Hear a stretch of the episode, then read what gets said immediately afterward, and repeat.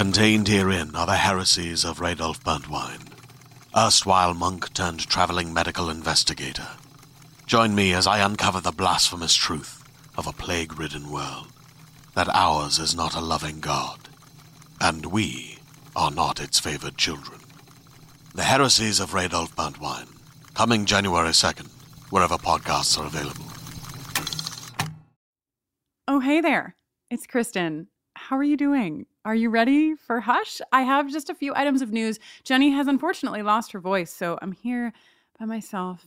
Mm, she's traveling. She hasn't actually lost her voice, but you know, it seemed thematic at the very least. Since she's not here, I'm starting a new segment so she has no say in whether we do it or not because now it's begun called spooky news i'm starting this segment i mean it is almost halloween but also like we do a show about vampires and also also last week Two teenage girls baked the ashes of one of their grandfathers into sugar cookies and brought those cookies to school, and some of the students ate them knowing that they were ash cookies, and some of them ate them not knowing that they were eating ash cookies. And I can't stop thinking about it. I want to make sure you know about it. I understand that um, there's a lot of complicated pieces of this whole story, but at the end of the day, I just pictured Regina George and Wednesday Addams coming together, falling in love having a baby, raising the baby, and then this is that baby. Like it just, it just, baking your relatives' ashes into sugar cookies and bringing them to school is definitely, it just needs to be like in a future teen movie. I, I think. So that's my vote. I also wanted to let you know that when I looked up the story just now uh, to find out if I needed to share any other details with you, it looks like the people over at uh, Live Science, either Live Science or LiveScience.com, I don't know, they talked to a microbiologist, Rolf Halden, who's the director of the Center for Environmental Health Engineering at Arizona State University's Biodesign Institute, who let us know that there's actually not a health concern from eating the ashes of a human being in a cookie. So, you know, in case you had interest, in case your interest was piqued, in case you wanted to know some of the science behind this, um, in the cremation process, the any sort of like uh, bacteria or disease or anything like that uh, it, has gone. So these these sugar cookies, although um, you know, there's there's a lot of moral questions surrounding this story. Uh, they were safe. They would they were not going to hurt anybody. Uh, and I, for one, really would like to meet these two girls. I just want to know what the motivation was. What was the story? Where did it come from? How did it happen? You know. Anyhow, let's get to some news relevant to buffering the vampire slayer. First of all, I want to remind everyone that we now have socks Buffering the Vampire Slayer socks. You heard me right. We also have a new t shirt that's like a football jersey t shirt that says Buffy Forever on the front and Summers 01 on the back. It's real nice. It's done in Sunnydale colors. And then, of course, we have all of the regular things that you're accustomed to by now smash the Demon Lizard patriarchy, support your local girl gang, support your local alewife. I mean, you know, there's a lot of a lot of uh, support to be given out there. So you can find all of that by going to bufferingthevampireslayer.com and clicking on shop. The holidays are approaching, not just Halloween. Da, da, da, okay, this is what happens when Jenny's not here, I sing. Another thing that I want to talk to you about is that last week, our sister podcast, Angel on Top, put out their episode for Hero. And listen, all of the episodes of Angel on Top are phenomenal. And I love the show Angel. But I want to talk to you about the fact that when we get to I Will Remember You and we turn the corner to Hero, we're getting into some really good shit over in Angel Land. So if you have not watched the series or if you haven't started a rewatch with us, I just want to tell you, as someone who's doing it, you should do it. The episode that Brittany and Laura put out for Hero was brilliant and beautiful and wonderful. I'm not going to tell you too many details about it, but there are some things that are like wow, but I don't want to spoil them for you. So if you haven't yet gotten on the Angel on Top train, I highly recommend getting on now.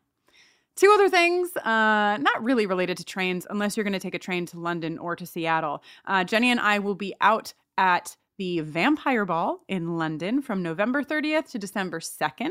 And you can join us there. Not only can you join us, but you can join people like, I don't know, James Marsters, Julie Benz, So many cast people from the show are gonna be there.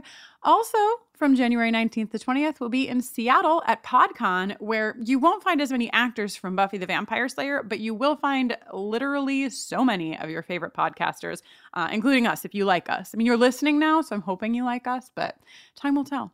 So please join us at one of those two events or both. You know what? If you're really feeling it, join us at both. Uh, again, that's November 30th to December 2nd at the Vampire Ball in London and January 19th to the 20th at PodCon in Seattle. Now, I am going to break a wooden box so that Jenny can get her voice back and we can get into this episode.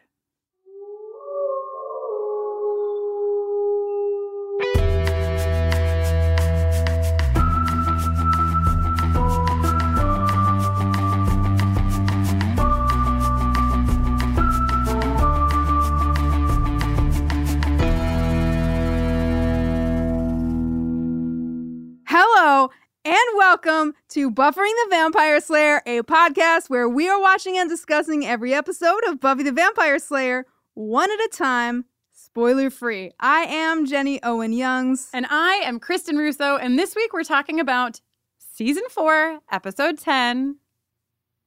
Hush. I didn't have a plan, but I was like, maybe I'll just never talk again. Maybe Just like an hour and a half of a silent of episode. complete silence. Sure. Uh, stay tuned at the end of this podcast every week for an original song written by us, recapping the Buffy episode we're discussing. And this week, we didn't write the song, did we, Jenny? Well, not exactly. Uh, some of us did, and some, of us didn't. of us did, and some of us didn't. I did not. Uh, Jenny, of course, did. And who did you get to work with? I got to write this episode's song with friend of the pod and excellent dude Hrishikesh Hirway, who uh, you may know from his podcasts Song Exploder and The West Wing Weekly, his musical projects, The 1AM Radio, and Moors. And also, oh my god, he scored Kristin's new favorite show, Oh, Everything Sucks. oh, I love it so much. And I Uh, love Rishi so much. He's the best. I had the greatest time of all times uh, making this jam with him. And Jenny, now is a great time maybe to let you know. I know we're like really going off script here, but this is a big episode. We're going to do a lot of things differently than we normally do. And one thing that we want to tell you is that Hush is a pretty big deal. Um, we were able to interview Doug Jones. We were able to interview Camden Toy. Those are the two lead gentlemen. Okay. Uh, not only that, but we also sat down with Rishi. I talked to you both about the creation of this song and some of the really rad shit that you did. Not only that, but we also have Kate Leth with us this week Thank doing God. an ASMR fashion watch. Jenny was going to explain to me what ASMR actually is. I get it's it's like it's like sex for your ears. Is I- that what it is. No, I, I feel like the ASMR community might not like. I have no idea. That's just like what Well, I've perceived. Let's not look it up. Let me just try to explain it to you. Okay, great. It's people talking really quietly, Oh, and sometimes um, making noises, like crinkly noises, or like brushes on microphones. and it's, just, like, satisfying. all of this, like the stuff that like makes your like scalp tingle and makes you like relax and stuff. Right. So why is that? Why is sex for your ears not accurate? It seems accurate still to me. Okay, I I'm open to that. I just don't want to offend Pleasure anyone. for your ears. uh, so we had so much content, and and obviously Jenny and I have like 400 pages of notes to talk to you about because it's Naturally. fucking hush. So we're actually going to do two episodes. I know, not one, but two. Uh, we're gonna do our regular hush discussion of the episode with Kate and with a, a snippet of our interview with Doug Jones. But then next week for Halloween, oh, sorry, a little early a woo Oh here. my god. Uh, but next week we're gonna do the full interview with Doug, the full interview with Camden, the interview with Rishi, and the second version of the song, which will you'll learn you'll learn about it. You'll get there. We'll get there. yeah. We, we really should get back on script for goodness sake. Yes, yes, yes. Uh, one thing I want to say uh, after letting you know about the song that we read every week is that if you haven't yet started listening to our Angel podcast, Angel on Top, hosted by Brittany Ashley and Laura Zak, what are you doing? what are you waiting? If you're if you're waiting for an invitation, this is your invitation. It, it is. And last week, their episode was Hero, which is a fucking incredible episode of Angel. Like, shit in Angel is really starting to pick up the pace. yeah, yeah, it's getting So intense you might want to jump on that Get on that. wagon. Get on over there. yeah, that's right. Whew. Okay, well, shall we proceed? Hush! was written and directed by Joss Whedon, with cinematography by Michael Gershman and original score work by Christoph Beck. It originally aired on December 14th, 1999, just three days Thank you. before Kristin turned 19. Thank you. You're not the only one with a birthday around here. True. God damn it. True. Uh, this is the one. This is the one with the gentleman. Like, let's just. This is the one with the gentleman. This is the one where. This is the one uh, with Tara. This is the one with Tara. This is the one with that wild vending machine. This is the one. With the overhead projector. oh my god! this is the one where Olivia's back in town. Oh yeah! But according to boring IMDb, this is the one where, when everyone in Sunnydale loses their voice, the Scooby Gang must silently solve the mystery of the monsters who stole their ability to speak. This is the one about communication. This is the one about sex and love. This is the one where Buffy kisses Riley, or for the Riley first time in a dream, and then also for the first time IRL. Yes, and also they get some theme music. Okay, we have we just Yeah, yeah, yeah, Okay, yeah. I'm getting just- ahead of myself because I am, as you can tell, very Excited. excited. Yeah. Uh, so why don't we just why don't we just jump right in? Yeah, yeah. I also just want to let everybody listening know that um, in preparation for this, I took regular notes on a regular watch this episode like five times in the last yeah. few weeks uh, because working with Rishi and preparing for this. And I also have uh, spent some time with the director's commentary. So I'm going to be interjecting uh, small bits uh, from what Joss has to say about the episode in the director's commentary on the DVD special features. Yeah, yeah. We did a lot more research. I also read a, a bunch of articles. I sort of combed through things. We wanted to make sure that we were catching all that we could catch because this is one of the best episodes of the entire series. Uh, it's it's regaled. Is that the right word? Mhm. Regaled as one of the top episodes. Oh wait, of no, no, no, series. no! It's not. That's you regale someone with a with a story, a, a thrilling retelling of Oh, something that happened. What is it? Uh, It's a rena- It's it's- Renowned, yes. well, it's a renowned episode, but it's it's recognized, maybe Sure. recognized, worldly, wi- wildly, worldly, uh, what just happened? widely. Are you okay? Yes. It's widely recognized as one of the top episodes of Buffy. And sure. in my memory, of course, I've only seen it through once, the series, but in my memory, Hush is, uh, I think, my second favorite episode of all of them. Um, my first favorite episode being an episode in season five. Mm-hmm. Take your take your guesses. Mm-hmm. Uh, Mhm. So, all that to say, this is some serious shit. This episode was nominated. It was the only episode of Buffy nominated for an Emmy for writing, Hell yeah. which is doubly brilliant because, of course, there is how many minutes of that? You know, like the majority of the episode has no dialogue. okay. So we open. ah, yes, it's time to go back to the Psych Ugh. 101 lecture hall. Uh, where Professor Walsh is doing this whole language versus communication thing, and she's like, "Hmm, need a volunteer, Buffy." Right. And she says, I mean, like, th- this episode is crafted in every way brilliantly. The first lines of the episode where where obviously we're in a dream sequence here. And Yeah. I think this might be my number two dream sequence. Number one, of course, being Faith, Buffy, and the cat. Oh hell yeah! Um, but but I think it's re- done really powerfully. It makes me very uncomfortable, but I think that's the point. right, right. Um, and it opens on Walsh saying, talking about communication, talking about language, that's not the same thing. The thoughts and experiences that we don't have a word for it. She sort of talks about like how the moment that you like realize an idea before you put it into words is like the biggest, most powerful thing. It's Mm. really poignant and it's really it sets us up. There are a few things that set us up for what this episode is about, which is kind of that, like that talking isn't necessarily the best way to communicate or the like when sometimes when we have the ability to speak, we don't communicate. right, right, right. This is not about communication, but can we just talk really quickly about what Buffy is wearing? Yeah, we can. in this scene. Um, I like wrote down like what the hell is up with this. She's like got an asymmetrical shirt and a matching like silken cuff. In the this is like maybe not the most uh, insightful thing, but in the commentary track, uh, Joss refers it refers to it as a Flintstone looking shirt, Pebbles and Bam Bam. I mean it it is. yeah, it totally looks like pre sewing machines. Yeah. they were just like cut that and uh yeah, stitch it up. fashioning things to wrap around your body from the animals that you the turquoise animal that you hunted. And Right, killed. right, right, right. So Professor Walsh is like, Buffy, why don't you come and lie down on my desk? Yes, the word every you know when you start college, you know eventually you're gonna hear that sentence. Lie down on my desk. Right. Like what? And then she looks at Riley and she says, Be a good boy.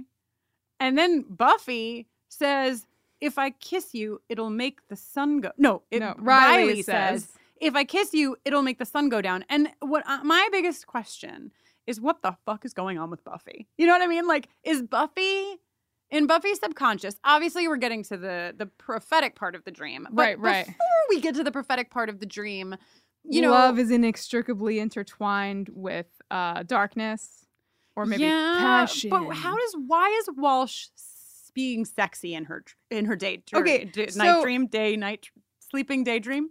I think that maybe your interpretation is that Walsh is being sexy. Well, Walsh is being like I think Walsh is being a simultaneously like evocative narrator. I don't know. This gave me like secretary vibes. You know, like go file that paper. yeah, Which like, ah. and, and we're not yucking anyone's yum, but it, it, like I think because it just was Walsh, pr- professorial. It made me feel uncomfortable. I felt in Buffy's dream that Walsh was real attracted to Buffy and Riley Good making out. You didn't get that? no, I just thought it was all illustrative. Oh, Like, mm, a- I guess my mind is in the gutter. well, or I'm just oblivious. Well, don't worry, Jenny, because we're going to turn the corner into some Freddy Krueger shit in this Uh-huh. dream. Uh huh. Can't even shout, can't even cry. The gentlemen are coming. Sounds a lot like one, two, Freddy's coming for Yeah. you. Also sung by small girls with bleach blonde hair. Totally. So this is like, you know, you know I like to punch up a Freddy reference when I can, and that's what's happening here. Just very, very Freddy, which is, of course, I mean, as we'll talk about this, the gentleman, this whole episode is sort of fairy tale based. And I feel like Freddy Krueger is rooted in a very similar, like, e- like, um, It's like so sort of the intersection of uh, fairy tale and urban legend. Right. Freddy Krueger. right, exactly. So yes, she she's like staring this girl down who's singing this creepy song, of course, holding a weird little wooden box. hmm And then uh, Riley puts his hand on her shoulder, but then when she turns, Dun, dun, dun. Oh, you're right. You know what's funny is that like at, when I took my notes, I was like, "Ooh, this is the first time we see the gentleman's feet," and "Ooh, this is the first time we see the gentleman's face." But that's outside of her dream. I forgot that we Right, see the face in her dream 1st Mhm. Um, so right, this is we see the, the face. We see the face of a Doug Jones. Nice. Uh, and then Buffy wakes up. Because of course it's terrifying, and that's kind of what happens at the scariest part of a dream, unless you're in Nightmare on Elm Street, and then you die. right, right, right. But right. if you're not in Nightmare on Elm Street, you wake up. you wake up and- and your friends make fun of you because you were sleeping in class. Yes. And so like but you know, Willow's making fun of Buffy, and then they go out into the hall and Riley's making fun of Buffy. And Willow's like, gotta go do a thing. Yeah, Willow yeah, smooth. in Willow's entire life, she has never thought of one possible reason for her to leave. Like ever. She's always literally like, gotta go do a thing. It's like you've had all these mess ups. You think at one point in her You life, you just come up with one, One. story. gotta go file my nails, gotta go change my shoelaces, gotta go Study at the library. tie dye my shirt. Okay. I don't know. I'm just spitballing here. So Willow turns into like a flirt detective, Detective Willow. And she's like hiding behind a fucking notebook that's Dude, open to see what's happening. Dude. It's, it's a lot. It's really funny. And I just want to say that the like level of sex sexting, it's not sexting because they're not texting, but I don't know why it, they're Riley and Buffy's conversation made me think Sulking. of sexting. Sulking. Oh, like walking, like sexy Uh, uh, walking. uh, talking. oh, so But like, I'm sorry. Buffy's like or uh, Riley is like, "Was I in your dream?" And Buffy's like, "Yeah." And he's like, "Is that right?" And then oh my god, she's yeah. like, you are had a like, cameo, more like a feature role. And I'm like, and then it's like um, romantic lead. right? They're like, it's just pretty Get a- hot and yeah. heavy for like hallway conversation. Yeah, for two people who can't get it together to fucking kiss in the next scene. exactly. it's a lot. Exactly. But and and this is like we hit the theme a few times in the in the episode before they lose their voices. We hit it with Buffy and Riley uh, first. Then we hit it with what Xander and Anya, Mhm, mhm. and then we hit it with somebody else. we'll get there. We, uh, I guess I think Willow and, and Tara in the in the Wicca. Oh yeah, yeah, yeah, yeah. um, they, it, sort of like we're seeing illustrated that words are not necessarily helping people in this episode get to where they need to get to. And we see it happen the first time here with Riley and Buffy, where they're, of course, keeping a major secret from each other. He doesn't know she's the Slayer. Right. She doesn't know he's G.I. Joe. You know what I mean? G.I. Joe uh, so they go out and, like, I don't even know what Oh, happens. she's all like patrolling. I mean, petroleum, and he's all like grading papers, and she's they're maybe gonna kiss, and then she's like, "What papers? Yeah. What papers are you grading? We had finals already. Whatever." They're like lying to each other. It's a whole thing. Listen, I need to just go back for one second because we didn't talk about when they actually kiss in oh, the in dream. the dream?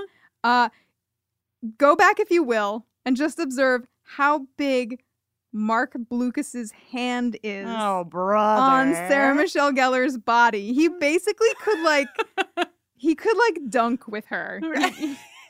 His hands are so big on her tiny body. The end. Thanks There's for probably listening. a fanfic that involves d- Buffy being dunked. Out. Um, backpedal, backpedal, backpedal. Uh, I'm glad we went there though.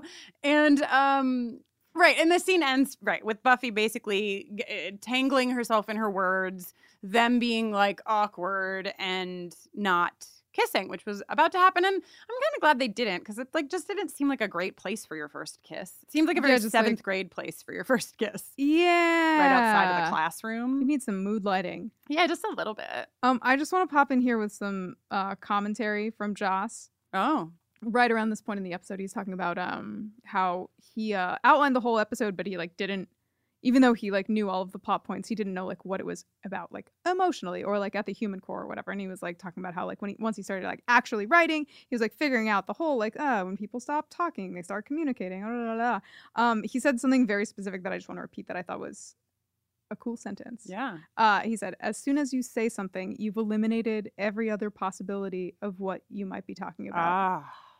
That's like basically what Walsh is saying. It's Yeah, it's totally. The moment that that you have the thought before it becomes a word is so much more powerful than Then when you try the, to the word, effectively right communicate it. which is probably why poetry was invented, right, Jenny? Oh my god. Just saying. Yeah. Uh, and music, like. uh, It's still there's still truth in the fact that before you speak it, it's probably more powerful in than it is in, in any form in your in your mind in your imagination the reason why i tend to always love a book more than the movie created from the book. Because you know what i make in my mind although that is involving words i'm reading off of paper but the, it's like the reverse. It's like i read the words off the paper and in my mind it becomes something so large. Right. and i sort of can't ever be communicated or contained in a form. Our our minds are more powerful than anything that we can speak totally. And like once you see Daniel Radcliffe, there's like no further your brain is like, aha, this is Harry Potter. yes Forever will Daniel Radcliffe and Harry Potter be intertwined in my mind and like that like some corner of the thing which previously existed in your imagination has become like cemented. like blunted or right well and like the other pieces are sort of like t- tamped down to Mhm, fit mhm. within daniel radcliffe sure, sure. right It- well it makes me think of and not to get too i mean we have so much to talk about here but my the, the first time i had that experience and i know we're sort of like a little removed from what the actual concept here was but i read misery as a kid and i was so scared by that book that i threw it across the room a couple of times while reading it was i think like You the- love throwing books across the room. well, I, I I used to throw Jenny's books across the room, but that was just for fun.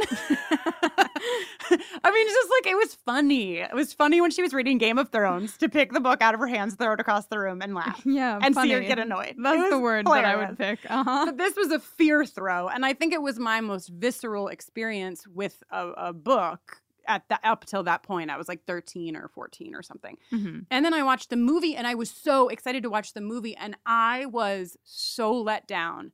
And the movie is, you know, so Movie respected. Uh, Yeah. Yeah. Kathy Bates, like, come on. It's, but it just couldn't hold a candle to the fear that I had instilled, like, within myself in my own imagination. Totally. Hey, speaking of poetry from a minute ago, don't you just love watching Giles uh, recite this poem from Buffy's dream? oh my god. Also, Giles's desk is in the middle of the room, and I Dude, I know. I didn't ever notice it until this episode. I don't know if it ever has. I feel no, like it has because the camera always gets it from all angles. I mean, I guess that we definitely have had the ability to realize this before this episode. I think, Mm, I blame them. I think they've moved things around. But like, it's also kind of cool to have a desk in the middle of the room. Is it? Yeah, I think so. It gives you a little like centerpiece. It's Yeah. the I heart don't know. of Giles's apartment is his desk where he works. Anyway, this is my favorite episode of The Odd Couple. yeah. Love seeing these two roommates from different worlds working it out. Spike crumbling up Weetabix in his blood for the texture. So gross. sick, sick, sick, but also hilarious. Um, we've got then we've got Xander and Anya Yeah, so they up. right. You don't listen to what I say. You, this is shitty. This is actually where we're going to get our first patriarchy jingle, I believe, because Anya's like, you don't listen to what I say. You don't care about how I feel. And fucking Xander says, you really did turn into a real girl. Yeah, pick your moments, dude.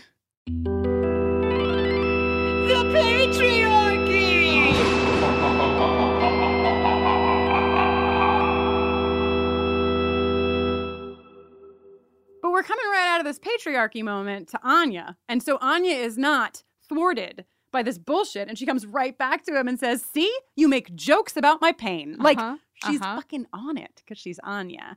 But these two, this is kind of like number two hitting it over the head. Their words are not expressing what they feel inside. Well, uh, Right. that's not true. Anya is expressing very clearly. But they're Well, yeah, I think Anya is like kind of like the most effective communicator in a way, or like the most willing communicator because newly human, she's basically like a baby. yeah, Except she has a like hot baby. hot, hot baby. God damn it. She's like she's like an infant in that her emotions are all like brand relative you know, they feel brand new to her because Right. it's been a thousand years since she was a human. So she's just like totally like riding every single wave that happens and she has no reservations and she has the you know, the ability to use language to communicate. yeah. Right. Versus like a baby who just cries. You Right. dumb baby. Uh, we we take Anya's uh like forthcoming speech to the next level when she walks inside.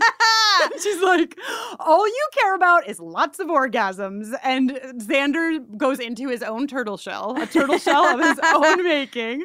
Uh, and Spike is like, tell me more. Yeah, go on. Go I want to hear more about Xander's, orgasms. And then to con- this is a whole like we don't even know I don't even know where the sex arrows are hitting in this scene because then Xander says to Giles, "My mom said you wanted me to swing by." And I say, um, what? so does this mean that Giles and Xander's mother are still in communication since the raspberry fruit punch? I think that Mrs. Harris just picked up the phone when Giles called and Xander wasn't home. you don't think Giles and she like, took a Mr. message. Giles? I don't think sure he am is because missing your raspberry fruit I punch. I think that Mr. Giles is uh, probably preoccupied with his incoming visitor, Yes.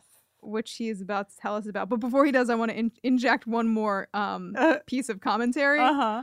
So Joss is talking over the scene where uh, Xander and, and Anya are having this whole conversation, like before they go into the house, and he's you know talking about how they're not communicating with each other, even though they're like saying a bunch of words and blah, blah, Right. blah. And he just like stops in the middle of a sentence and is like, "Oh hey, they're having a weird hair phase," Oh wow. Yeah, I which actually accurate. and Anya and Willow are really starting to like find the same hair groove at this point. They've got very similar hair. Yeah, I think they're uh, the lines uh, on that chart on that graph. Yeah. They, are, they meet they've and then met, and now they're gonna they're gonna diverge diverge. once more. um so of course Anya uh, Giles says, "Yo, Spike is staying at your place." And they're all like and Xander's like, "What?" And Spike's like, "What?" And Anya's like, "What?" I love that they like stacked it in order of indignance. Yeah, totally. And fucking Giles is like, I have a friend coming.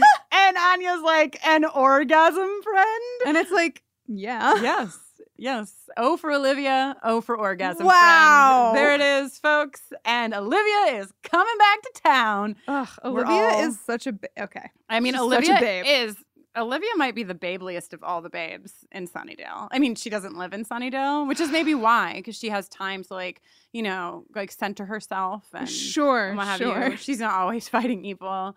Um, and then this episode is just ridiculous. We cut right from Olivia, the orgasm friend, heading back to Sunnydale to the Wicca group. Now, when I take Whew. notes, Jenny, I write classroom, uh, Giles' house. I write where the scene happens. Sure, sure, sure. This one got all caps. Wicca group, hell yes! I got so excited that I couldn't even contain the the like category uh, or the scene of this. Sure, sure. We come together, daughter of Gaia. Yeah, you fucking do. Oh my yeah, god. you do. You stupid witches. These witches make no sense, Jenny. They make no sense at all. I mean, I think it's weird to even refer to them as witches. Right, because they're not. And Willow is like us, you know, being like, what the fuck is this shit? Like, that's Yeah, the yeah. expression on her face. They're all like, I'm, gonna make an empowering lemon bun. I'm so mad about it. And like, first of all, oh my God, I'm sorry. I'm getting carried away. I- Just, you know, mow over me, Jenny, if you need to mow over me. But I'm just, I have a lot of feelings about the Wicca group. I have a lot of feelings about Tara. Who's that girl with the zigzag part? The zig zag motherfucking part is something I have a few things I remember from the series. You know what I remember? That fucking zig zab zab. Zigzag. That zigzag. That zigzag part is everything. Yeah, it makes an impression. So we see that, and then the fucking Wicca group is busy making fun of alewives, Jenny. How Wicca group. dare they? If this isn't like the epitome for like some of the shitty stuff that happens in queer culture, you know what I mean? Like, Uh-huh. I mean, in any, in any, like, it just, you're like, guys, did you read your fucking, but did you do, why are you in this group? Why?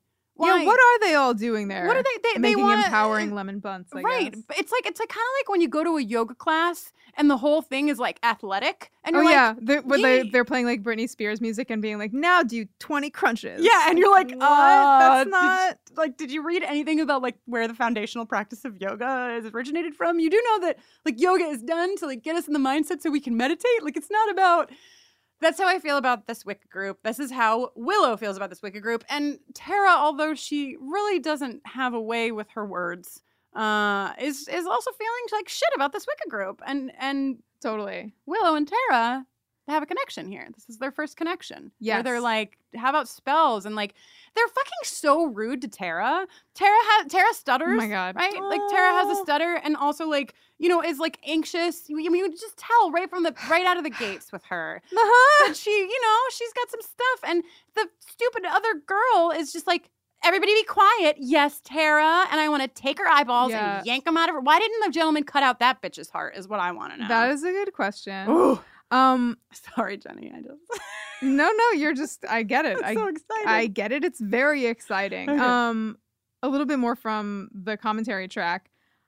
Joss talks about how he wanted to introduce uh, a couple people in this episode who aren't experienced in this world, so they could he would we would have like an audience proxy for like childlike terror. So we have Olivia and we Oh. have Tara, and we're like invested in them because we see people that we care about caring about them. Ooh, that gave me the chills. Uh huh. because but they right they aren't like well versed demon Right, hunters and right, vampire right. yeah He also talks about Tara being introduced here as kind of like a new Willow because Willow has gotten so Mm, confident and right. um, you know is continuing to like expand her power and like she and yet Amy's still a rat the deprioritization of turning Amy back into a human is one of the the biggest most upset. It is a Sunnydale bombshell. It is fucked up. Who who benefits?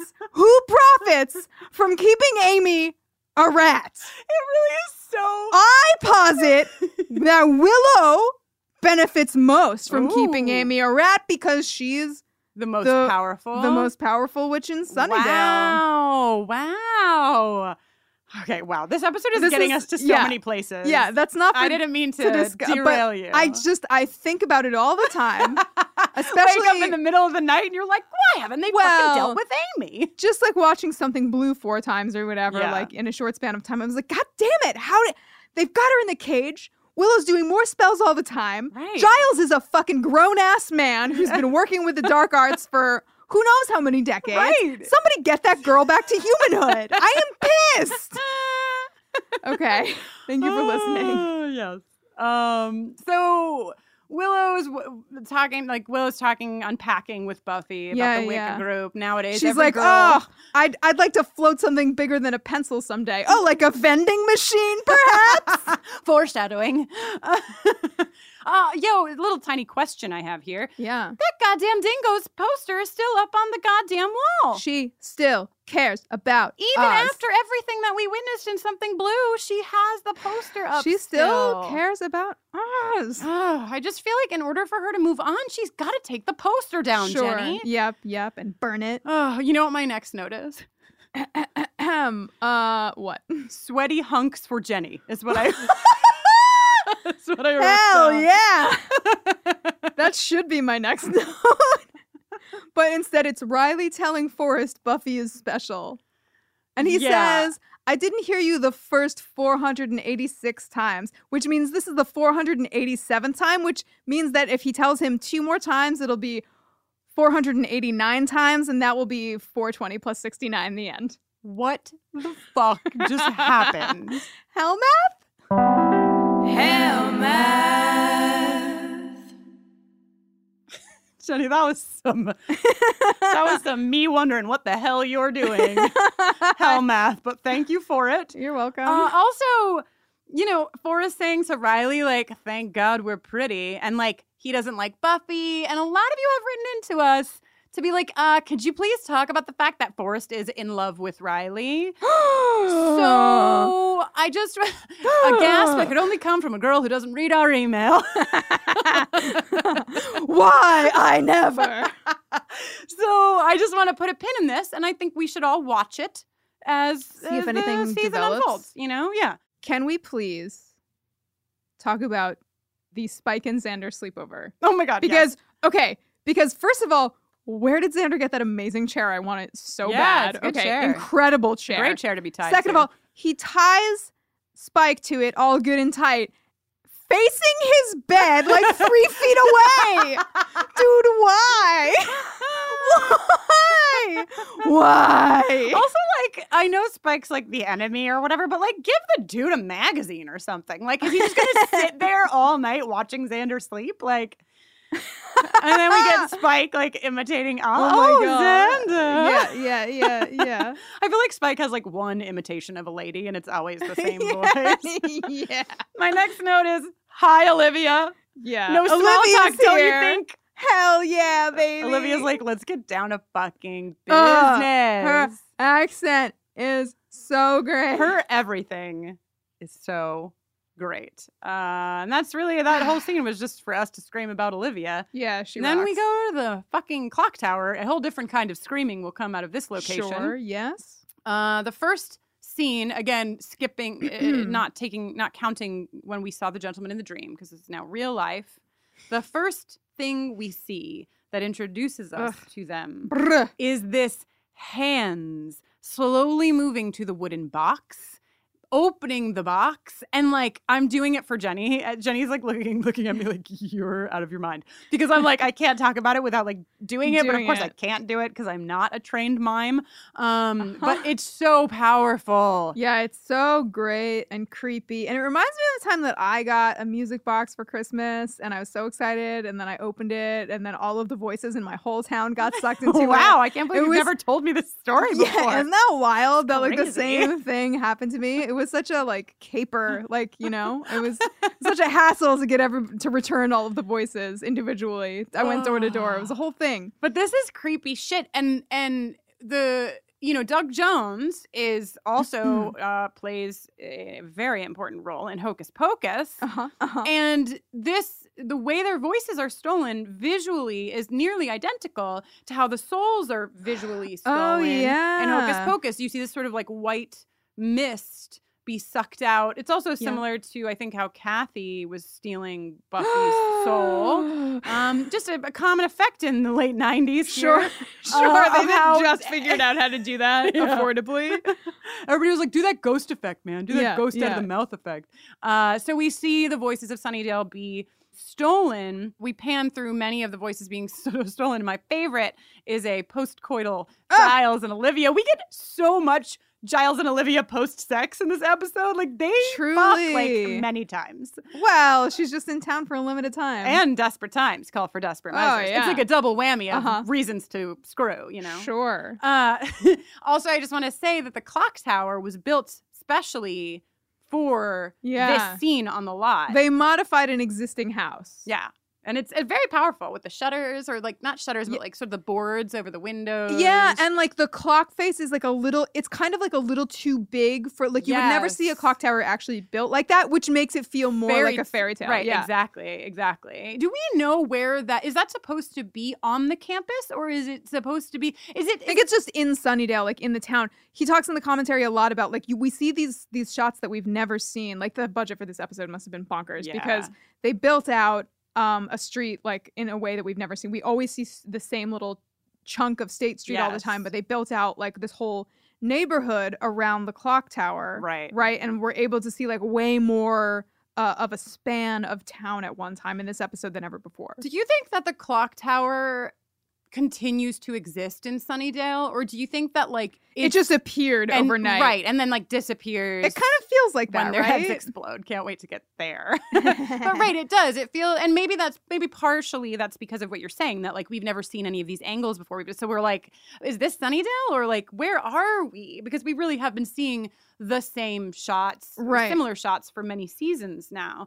Um, and so we're about 14 minutes into the episode when the voices get taken. Well, well, well, well, well. and a few we hear a few voices uh, but not from our scoobies not from people in sunnydale but like the new there's like the news or whatever. But for the most part this is when we stop with dialogue. And also it's where we fucking pan to the gentleman's face and we see that fucking smile oh my god. and we got the chance to talk to Doug Jones. We've mentioned it a couple of times already. Um, we got the t- chance to talk to Camden Toy. We're going to play for you just a little bit of the Doug Jones interview now, but we'll have a second episode next week where we'll play the full interview with Doug, the full interview with Camden, and a special interview with Rishi. But I want you guys to hear just a little bit about this, especially this piece, because these smiles were Woo. initially, and you can see, you, I mean, I'm kind of repeating what's going to be in the thing, but you can see that the other gentlemen, that not the two leads, not Camden and Doug, but the other ones, their smiles are in their masks or right, whatever. right. But Camden and Doug, that's their smile. so let's hear a little bit from oh, the amazing, brilliant Doug Jones. Doug Jones, our entire buffering verse is beside themselves, literally, that you're talking with us today. So thank you so much for taking the time out to be here with all of us. Well, thank you for that beside yourself reaction. I was not expecting that. well, the internet doesn't lie. And I shared with the internet that you and I were going to be speaking today. And I think it's one of our most liked tweets in all of history. So no. that's just a little nod to how beloved your character is in the Buffyverse. Oh, that's very kind. I just one episode. I was never expecting that, you know? yes, but what an episode. We're in, obviously, you know, season four, and people have just been waiting and waiting and waiting for us to get to Hush. The gentlemen are notorious. They they embody, as you know, this silent, slow-moving horror that is the stuff of my nightmares. I think many of our nightmares. I'd love to start by talking about your physical presence, which obviously you bring to so many of your roles. Uh, I thought it would be cool to maybe hear about your training in physical acting and how you learned to do what it is that you do. Ah, well, uh, actually, my training in physical acting started with my training in acting. Uh, I never set out to be monsters in my early days. I never thought that was a career option. I was inspired by uh, sitcoms and variety shows when I was a kid. Like things that made you feel good, tap your toes and laugh. That's what I was after. boy, did I! Boy, was I wrong. Barking up the wrong tree. But um, in college at, at Ball State University in Indiana, I discovered the art of mime, and I joined a mime troupe there called Mime Over Matter. Get it? I do. I do. Okay. And uh, so it was that art form that really woke up my entire body to all of the visual communication that we do every day as, as just regular human beings who aren't mimes. You know, so much is communicated through our our posturing, our gestures, our our body language, our facial expressions, so much uh, that it can change. It can change our words drastically. You know, you can say uh, "get out of town" in so many different ways with visuals that that mean that could be anything from joking to actually please get out of town, right? Right. So, uh, so I learned all that uh, at an early at an early age um, with uh, with performing with a mime troupe where words were not spoken. So we, we did not have the luxury of verbal dialogue. We had to had to use visual dialogue. So that was that was early training. I also at the at Ball State University, uh, we were the Fighting Cardinals, and that meant that there was a mascot in a big bird suit, and I I played Charlie Cardinal at the basketball games for my junior and senior year. So to manipulate a big red bird suit and make it come to life for an, uh, you know a, uh, an arena full of, of screaming fans was uh, was again very useful for what, what what was to come. Wow, from a bird suit to the scariest monster on television. right, right. So, how did you come to this part in particular? Like, how did you come to Buffy? Did you audition, or did they seek you out for the part, having known your previous work? Well, remember this was 1999, so that's 19 years ago, uh, and that's back before. Um, I had much of a name in the public eye. I was more, I was known by Creature Effects makeup people. Uh, I've been, because I'd been already working with them for, you know, roughly 10, 11 years by then. But when, but a lot of casting directors did not know who I was. Um, creature people did, but like standard showbiz people did not. So a casting notice was put out in the breakdowns uh, looking for these silent gentleman characters on Buffy the Vampire Slayer. And my agent at the time knew of my background and knew of my of the creatures I'd played uh, thus far in my career, and just submitted me for an audition. So I did indeed get that call. Went to the audition. It was straight to callbacks. Uh, so that means that the room was full of producers and Joss Whedon himself. So that was rather intimidating to walk into that. Uh, didn't have any script or sides to work from. It's because it was a silent character. So, so we just kind of, you know, off the cuff in the room. Uh, Joss said, okay, uh, I want you to pretend like there's someone lying in front of you, and I want you to gently and gentlemanly uh, cut his heart out, if you'd be, and and smile as big as you can the entire time. so, so that's like, huh, a little un, a little unsettling, sure.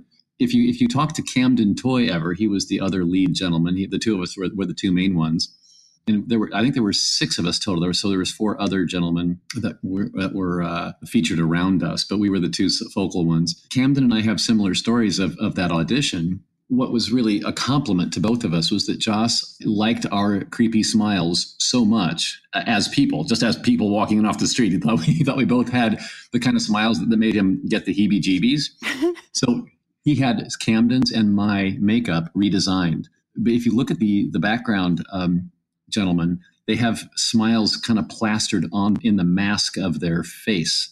Uh, he had our makeup designed so that it would it would it would actually glue down to our own lips so that we could manipulate our own smile. And they put uh, metallic dentures in our mouth so that we could use our own mouths and our own smiles because he liked ours better than what was uh, than the actual design that was on the outside of the masks. So that that was a, a last minute redo. It was a huge compliment to Camden and me. Incredible. So, is it a compliment to be told that you have a creepy smile? In that world, in that world, absolutely the highest compliment.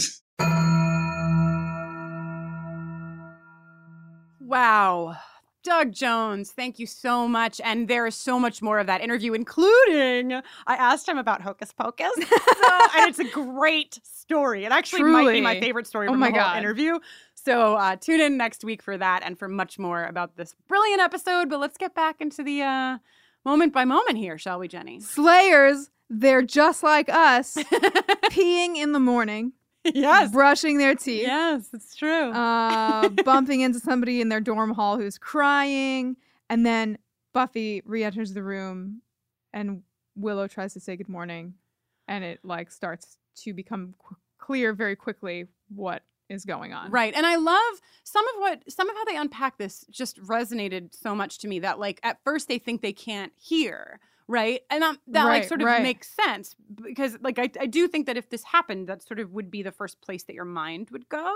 Um, and then they sort of slowly put it together. But then there's this incredible moment where they try to Xander tries to call Yeah. Buffy and, and you ha- and like Buffy answers the phone and like is like what an idiot and Xander's like on the other end like what an idiot but you know and and part of this episode is how much um those of us who can speak take for granted that we can. that we can Mhm. um and uh, right so and this is really when the score because you talked about Jenny who who did this score Oh, Christoph Beck, who scores uh, the show always. oh okay and he this is just some of the most incredible scoring The Uh, yeah, the score is like working overtime as as are all of the actors uh, on the visual front. right You right know, everybody is working super fucking hard to pick up the slack uh, for the lack of dialogue. absolutely knocking absolutely. it out of the park. Um, I have to before we move on to um, uh, Xander and, and Spike. yes Um, I need to call something out. yes Okay. There is a darkness in Sunnydale that we have been watching for three and a half seasons, but we have not named. That darkness is matching pajama sets. They are everywhere. They are a plague. Ah. Willow here is wearing a pair of pink with brown spot cow pajamas. I'm so mad. Later, a young gentleman who's going to get his heart cut out is wearing a plaid matching pajama set. Yeah, it is a We've seen many matching pajama sets, but I can be silent no longer. Moving forward, I will be calling out any and all matching wow. pajama sets. Imagine Imagine like imagine like hooking up with a, a boy, a hunk. I can't. Possibly. Yeah, oh, me neither. Nah. Imagine hooking up with a dude and like going back to his like dorm room and him being like, hang on, let me slip into something more comfortable. I'm a 19 year old boy. Hang on. Here's my fucking plaid matching pajama set. I Oh. just I know that that that this was an era when pajama like matching pajama sets I think were more of a I thing guess, still. but I never had a pair. I did. I had like a bunch. Oh wow! C- But, pot calling like, the kettle. No, I'm not saying that I wasn't that I didn't participate. I'm just saying like moving forward, we need to call we this out as we see shit. it. Okay, Yes. great, great, great. Thank you for listening. Okay, so Xander can't talk and he thinks Spike did it. Spike, Spike- is just one big eye roll, Dude, so he does this thing, which I don't know if you all know. I'm sure all of you listening from the UK know, but uh, I didn't know what this was until I went to the UK and did it and then found out I was doing something that was not polite. but uh, Spike does basically like a peace sign, but with the back of his hand facing Xander. And that Mhm. is the same in the UK as giving the middle The finger. middle finger, and I have to say it's way easier to do than the middle finger. Right? It takes a lot of coordination to just raise your middle finger, whereas these two, they just go, "Why is that?" Our our fellow, our biology friends, or whatever you have to be skilled in to understand how the body works. I think it's biology. Why is it that it's easier to raise your pointer and your middle together than it is just to raise your middle? Yeah. Oh, imagine if to flip somebody off, you had to do your, ring, finger. the oh, hardest terrible. of all. yeah. Wow. Anyway. So right, Spike is super nonchalant. He's like, "Fuck off." Then we cut to the initiative. They can't Oh. speak. They can't speak to get clearance in the elevator. Okay, and this like mustard gas or whatever starts Yeah. like pouring out of the ceiling. And somehow they just like, what are these countermeasures if they just like get to the bottom of the elevator and they get out of the elevator and they're still alive? A and B, the sign that Professor Walsh points to. Yeah. Just so you, just in case there was any confusion about this point, that sign we've seen that elevator open before. That sign's never been there before. Oh, oh. It was introduced for the gag for, for, the this gag. episode. Right, right, right. That makes sense. I mean, that's you know to get a little general for a hot mm-hmm. second. That's another part of the brilliance of this episode is that it's so terrifying and it's so dark and it's so deep, but it's also like full of these hilarious and we're gonna get to the most Oh my God. all. One of the greatest scenes when we in get this to the show's overhead history. projector but like ah! it's just it's an incredible meld of these two like genres almost that you very rarely see hand in hand like this. At least hand in hand where the effectiveness of the terror is so in, intact. It's it's so present. So Riley uses tries to use his breath on this, and I just want to talk about that because we do see um eh, people making Olivia noises, gasps, gasping and what have you. And i um i read on on a very reliable source for anything biological imdb um I, but it sounds right. Um that voiceless sounds are those in which the vocal folds don't have to vibrate. Vowels are always voiced some consonants are voiced but many are not voiceless consonants t p k t p k uh, those don't use the voice. Oh, they're more. They're percussive. tongue, right? Right, exactly. Um, these sounds can be made by a person even if their vocal folds were removed or damaged. So a gasp or a sigh can also be made without using the voice, in, ca- in case we had any nays- naysayers. Um, and somebody wrote in and said, like, but why can't they whisper? And I could be wrong, but like, based on my heavy research on IMDb about vocal cords, it sounds like you couldn't whisper an O and A. Like you, you, you even in whisper, you couldn't make those those noises that have to come from your throat, essentially. Right, right. Right. So okay. Based on my inability to whisper any more quietly than I speak, I would have to agree that it is uh, that it makes biological sense that you wouldn't be able to whisper if you had lost your voice. Before we get on to the next bit of this, Jenny, why don't we hear a few words from some of our sponsors? Also, I say that every time, like a few words from some of our sponsors, but it's just more of us talking about our wonderful sponsors. Today's episode is brought to you by Regal Cinemas. If you're anything like me, you deeply enjoy going to the movies. Going to the movies is probably among my top three all time activities. I love seeing films on the big screen. I also love being around other people who are watching the same movie with me at the same time. And of course, I love eating giant buckets of popcorn. If you feel the same and you like going to the theater, Regal Unlimited is something that just makes sense. Regal Unlimited is the all you can watch movie subscription pass. It pays for itself in two movie visits. You can see any standard 2D movie anytime, no blackout dates, no restrictions. When you want to watch a movie, in 4DX or IMAX or RPX or ScreenX. There's so many ways to watch movies these days. Your Regal Unlimited membership gets you into those premium experiences at a reduced cost. And with Regal Unlimited, you don't only save money on the tickets, you will also save on your snacks. And as previously mentioned, I love snacks. The only thing that can make me love a snack more is saving money on buying a snack. Members get 10% off of all non alcoholic concession items with membership. Regal Unlimited, all you can watch movie subscription pass. It pays for itself in two visits. So if you're planning to see two movies this month, join Regal Unlimited and sign up now. You can sign up in the Regal app or on regmovies.com slash unlimited. Sign up for Regal Unlimited using code buffering and earn 10% off your three-month subscription. Please let us know about all of the movies you see and how the popcorn is.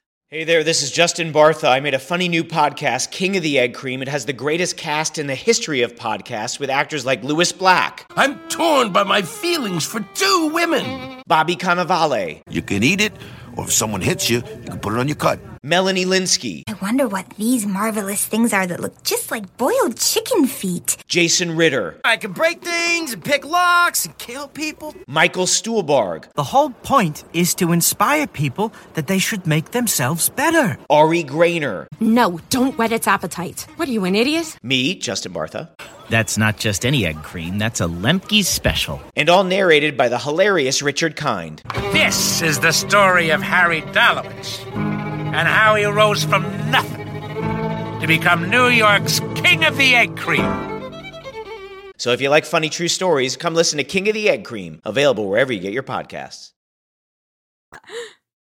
So we start to see um, on on and off campus some of the like sort of immediate social impact. Yeah. We see somebody drop that glass bottle in the middle of the crowd. so powerful. But my room. question is, is that a glass bottle of Mountain Dew?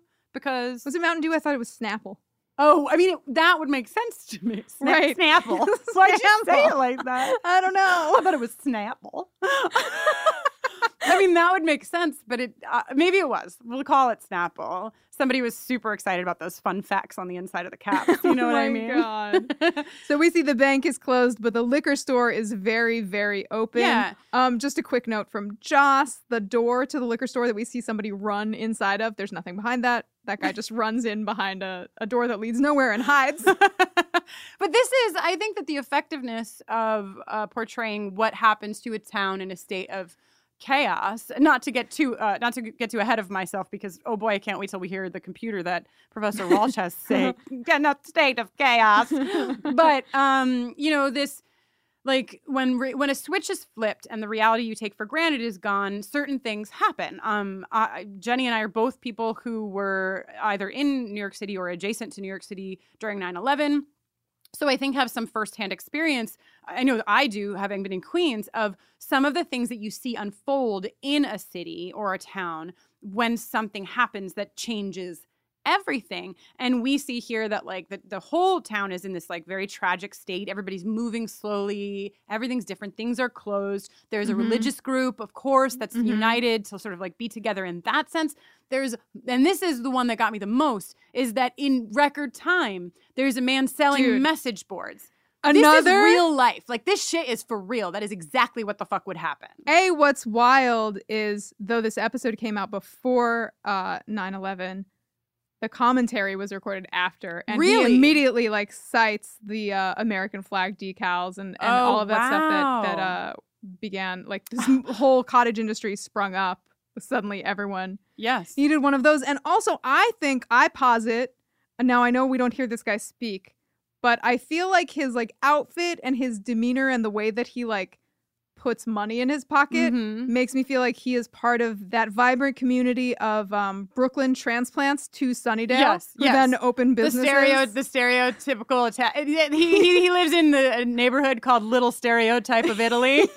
yes, exactly. Um, right. And so, and we've already seen Forrest. Forrest is the first person to write something to somebody else in this episode. And with the onslaught of the message boards, we're going to get more of that. Oh, like when Um, they when Willow and Buffy get to Giles' house and Willow Oh, writes, "Hi, Giles." Hi, Giles. Ah! Isn't it so much? It's it's because it signifies that moment where where Willow just takes that moment to say hi, Giles. It signifies the realization of what they had taken for granted. Right. That they could just and there I have the chills like talking about that not just that moment in this scene, but this moment where Giles puts his hand on Buffy's shoulder, the look that she gives to him makes me die. It's so and this is like, you know, in another uh, avenue and we're going to get to the kiss pretty soon, but it's like in a in it's two things, I think. I don't think it's just the fact that they no longer have language or no longer have that's not true they they have language, but they don't have their voices.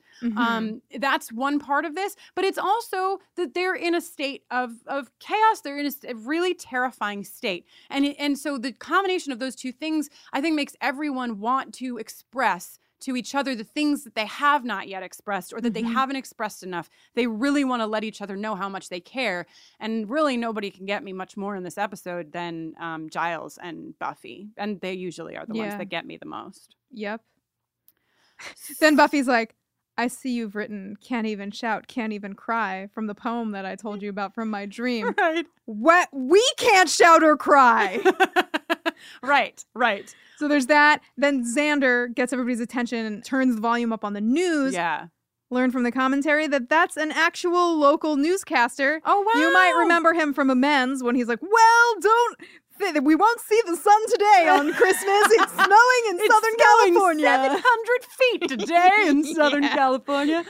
we learned in this newscast that that, that Sunnydale has been quarantined For laryngitis. Yeah, which come on, that's not how Lara. I don't. How think that's dare you. How it works, and also uh, there's like this one quick shot to Olivia. who- Dude, she's drinking scotch and looking so bummed. Like, why did I pick this Yes. weekend? What Yes. the fuck? She's like, I'm fucking stuck in Sunnydale, and we'll kind of at the end of the episode get a li- to a little bit more of the Olivia that Mm-hmm. Yeah, eventually yeah, comes yep, out of this episode, yep. which I think is heartbreaking. Um, But, but first, But first, But first we go to Professor Walsh, who's all like fitter, happier, more productive. It's the same computer. Right? It's the same software, yeah, probably, we should play. right? Actually, let's play a clip from the uh, Professor Walsh's computer and a clip from Radiohead uh, side by side. Let's see how similar they are. Sick. Fitter, happier, more productive. Because there will be chaos. You will help keep order. Dress as civilians. A military presence would only increase panic.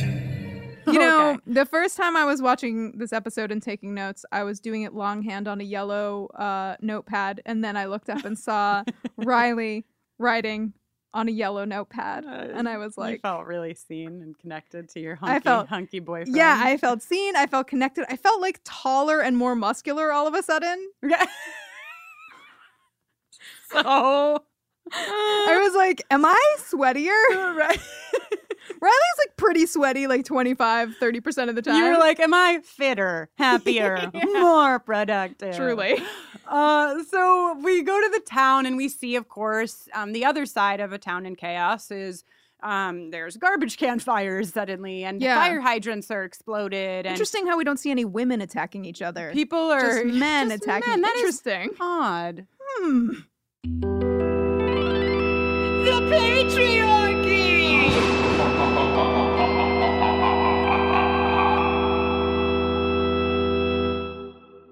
So, of course, then Buffy and Riley meet, and they're like, "Oh my god, did this is happening? Do you know what's happening?" Riley's trying to break up a fight. Buffy slickly helps without Riley seeing. I just got boo- boost gums. Boost gums. oh, a case of the boost gums, Jenny. I just got goosebumps thinking, I damn it, how why is this happening to me? I don't even like their theme. You don't like their theme song? It's like fun, but so this is another thing um, that Joss talks about in the commentary.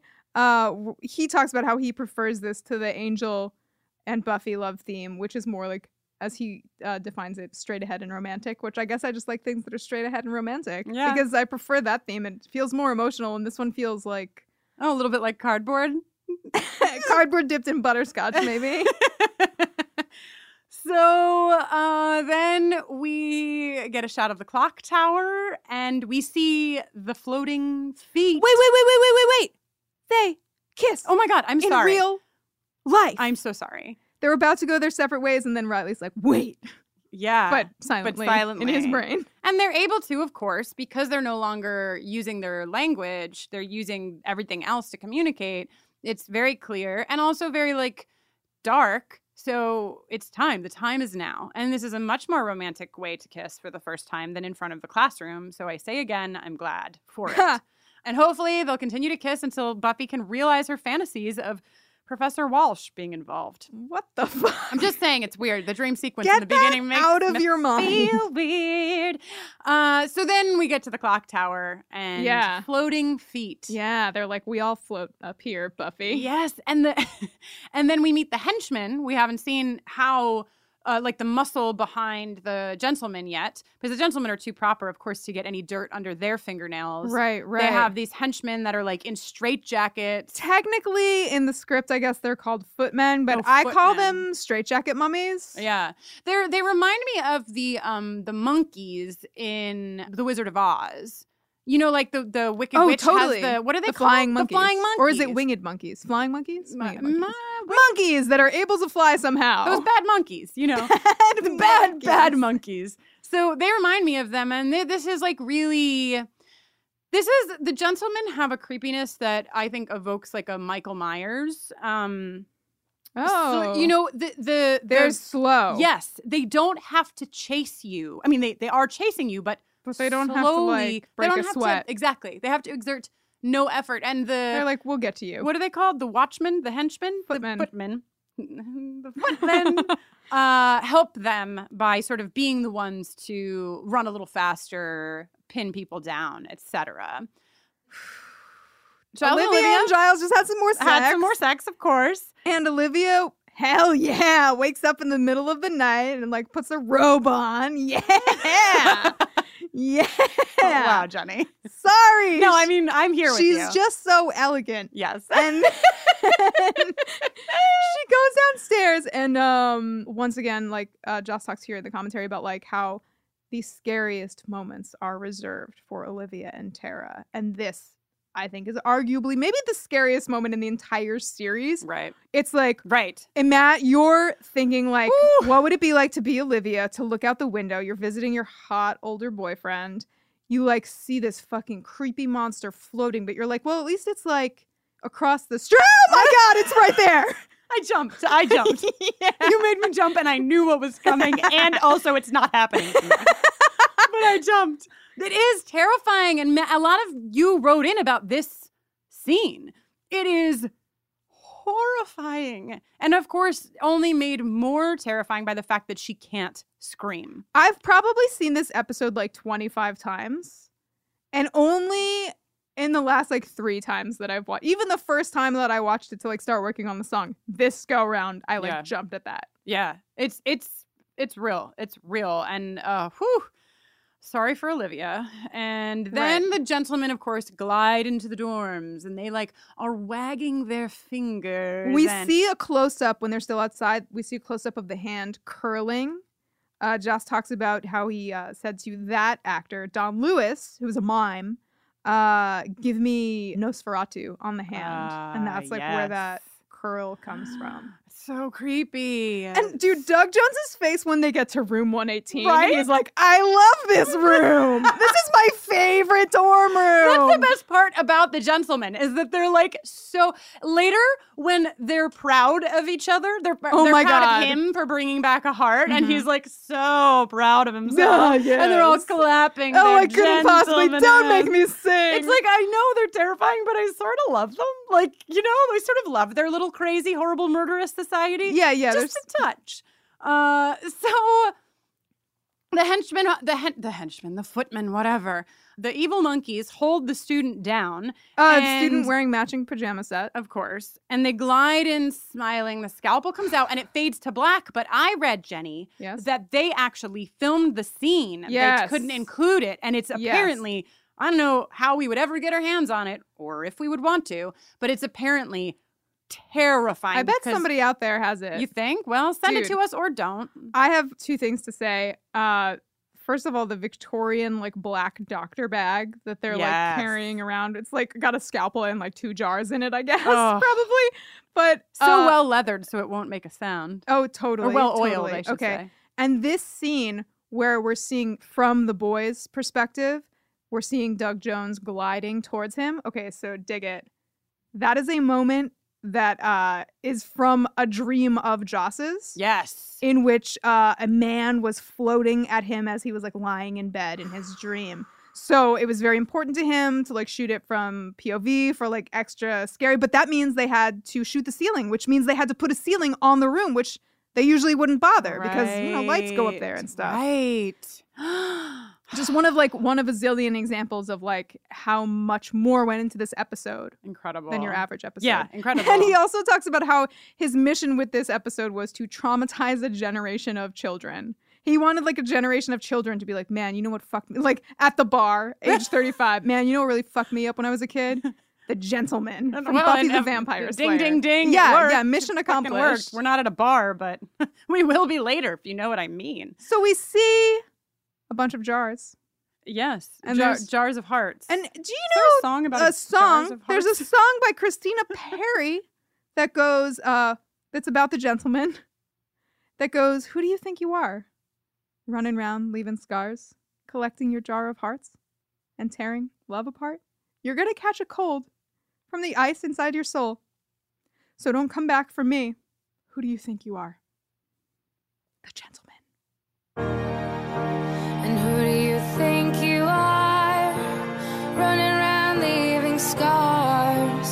Collecting a jar of hearts and tearing love apart. You're gonna catch a cold from the ice inside your soul. So don't come back for me.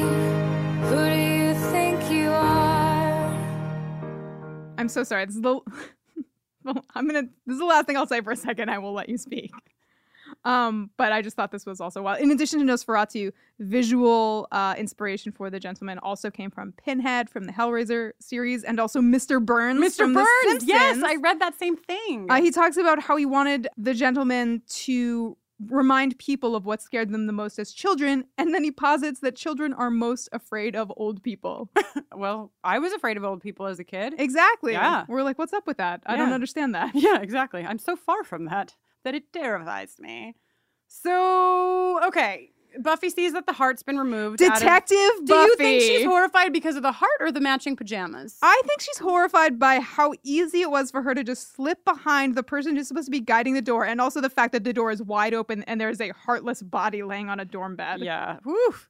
Uh, and then we learn, Jenny, that Olivia can sketch too. And my question to you is Do you think Olivia and Giles sketch together? Do you think they bring their sketch pads to the Sunnydale River bank? what I think, first of all, great sketch, Olivia, which prompts Giles to say, Aha, Mm-hmm. I've been fucking up. Let me go get my fairy tales. He moves book." over the book with the cover that says vampires. Yeah, and then yeah. he moves over the book that says witchcraft. Witchcraft. and he pulls out the book that says fairy tales. Yes. Oh. Well, I don't think they sketch together. I don't think Giles wants Olivia to know what his drawings look like. And also, why didn't Olivia help with the slides? oh my god because because okay so jenny we're about to get to one of the most noted scenes in the episode where we go to this uc sunnydale classroom now i enjoy the scene you enjoy the scene i assume Love it. Okay, so before we start talking about it, Jenny, I'm going to pause uh, the recording here because I have, unbeknownst to you, brought us two dry erase boards. and I want to set up the camera so that we try to tell each other what we think about this scene, but without speaking. And we can only use our dry erase boards two times. Oh my God. Okay? Yes. I just surprised Jenny with this. I didn't tell her what we were doing, but that's the, that's the plan. So you can, um, Jenny and I just did an experiment. Uh, we'll put a snippet of it uh, up on socials, and uh, we'll put the full video. It was about five minutes of us trying to communicate.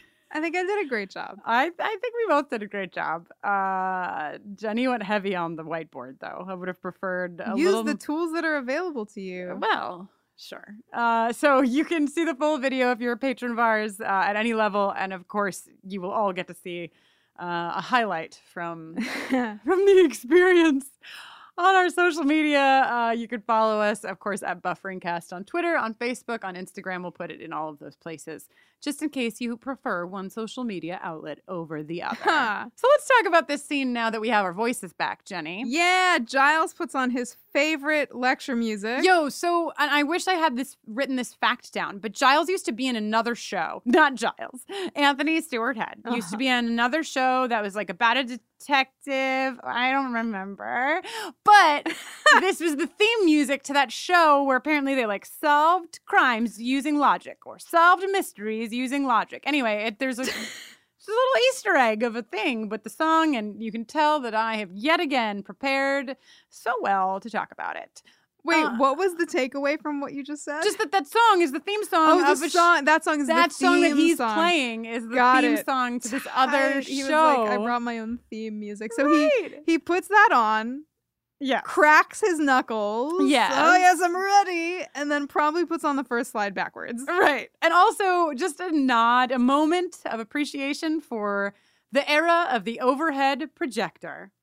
Long may it rain. You too can have an overhead projector for very little money at almost any Salvation Army or Goodwill near you. Really? Every time I go to any thing like that, there's always like an overhead projector. Because really? because what are where are the rest of them? There must be like an Yeah. overhead projector graveyard. But I loved. And what did you call? What are they? What are the little clear sheets oh, called? they had a name. Oh god. Cool. We'll leave you with that horrible unknowing that we now have to sit with. Transparency. Yes, yes. Oh, she did it. The Thank million dollar you. question.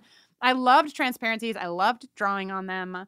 You could draw on them with marker that would wipe away, or you could be like, I'm making this transparency permanent forever. And I believe that Giles went with permanent for these. I hope he did. And I would love to know where the original Yeah, where are these are. transparencies now? They have to be worth a lot of money. More money than any other transparency. definitely.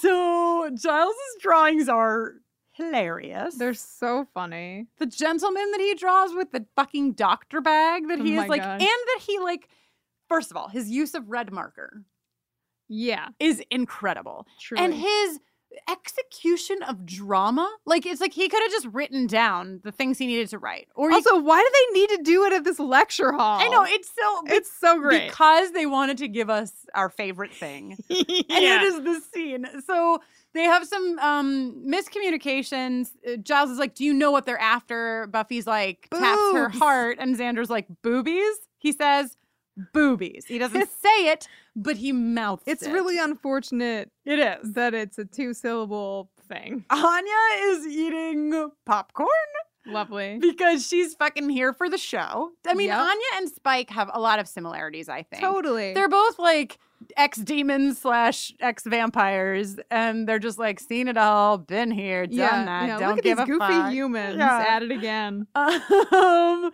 then of course we get the most confused moment of all when oh my god. they're like, "How do we kill him?" And Buffy is like, "By Jerking giving him a hand job." Right. you just if you give a gentleman a hand job, Oh my god. then he He'll his head explodes, which is Yeah. kind of well, actually, yeah, it's not far It's off. Kinda, yeah. Probably. We think we've heard. Uh, that's what I've read about. Right. Yes. Uh, so, of course, she means maybe with a stake.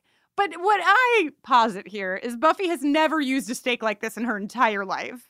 You slay forward, Not not, down. down. Right, exactly. Um, but it gives us all a good laugh. Also, then Willow is like, "What about this Cher CD? Will this Cher CD kill She's them?" like, if we play Believe, will it kill them? Will it kill them? But alas, Um, no. 'cause it only a real killed human Buffy. yeah. Oh, then Buffy is very annoyed. At, Dude, this is like the peak. This might be the peak comedy moment. oh my god, where she's scene. so mad about her What- rendering. What? And Yeah. the way that she like moves her hands. Apparently, Sarah Michelle Gellar pitched this this moment. That was like her actual reaction to the slide. incredible. Oh, incredible. And then there's this beautiful shot at the end of this scene where Buffy is holding the Ooh. transparency. Thank God you remembered what they're called. Uh, and she's holding the transparency, and it fit sort of like we're focused on Buffy, and then it pulls out and and focuses on the transparency, which is just really nice. Yeah, really nice effect. And then uh, everybody's suiting up to patrol. The initiative's Wow, suiting yes. up. Buffy's ready to patrol. Yes, Riley sees movement You in know the clock tower. You know who else is ready to fucking patrol? Jenny. Who? Tara. Yo. Tara's ready to patrol. Tara has a list of rooms. Yes, she's looked up where Willow lives. Oh, and um she's been doing some research she's taken some books whatever now this you'll appreciate I will.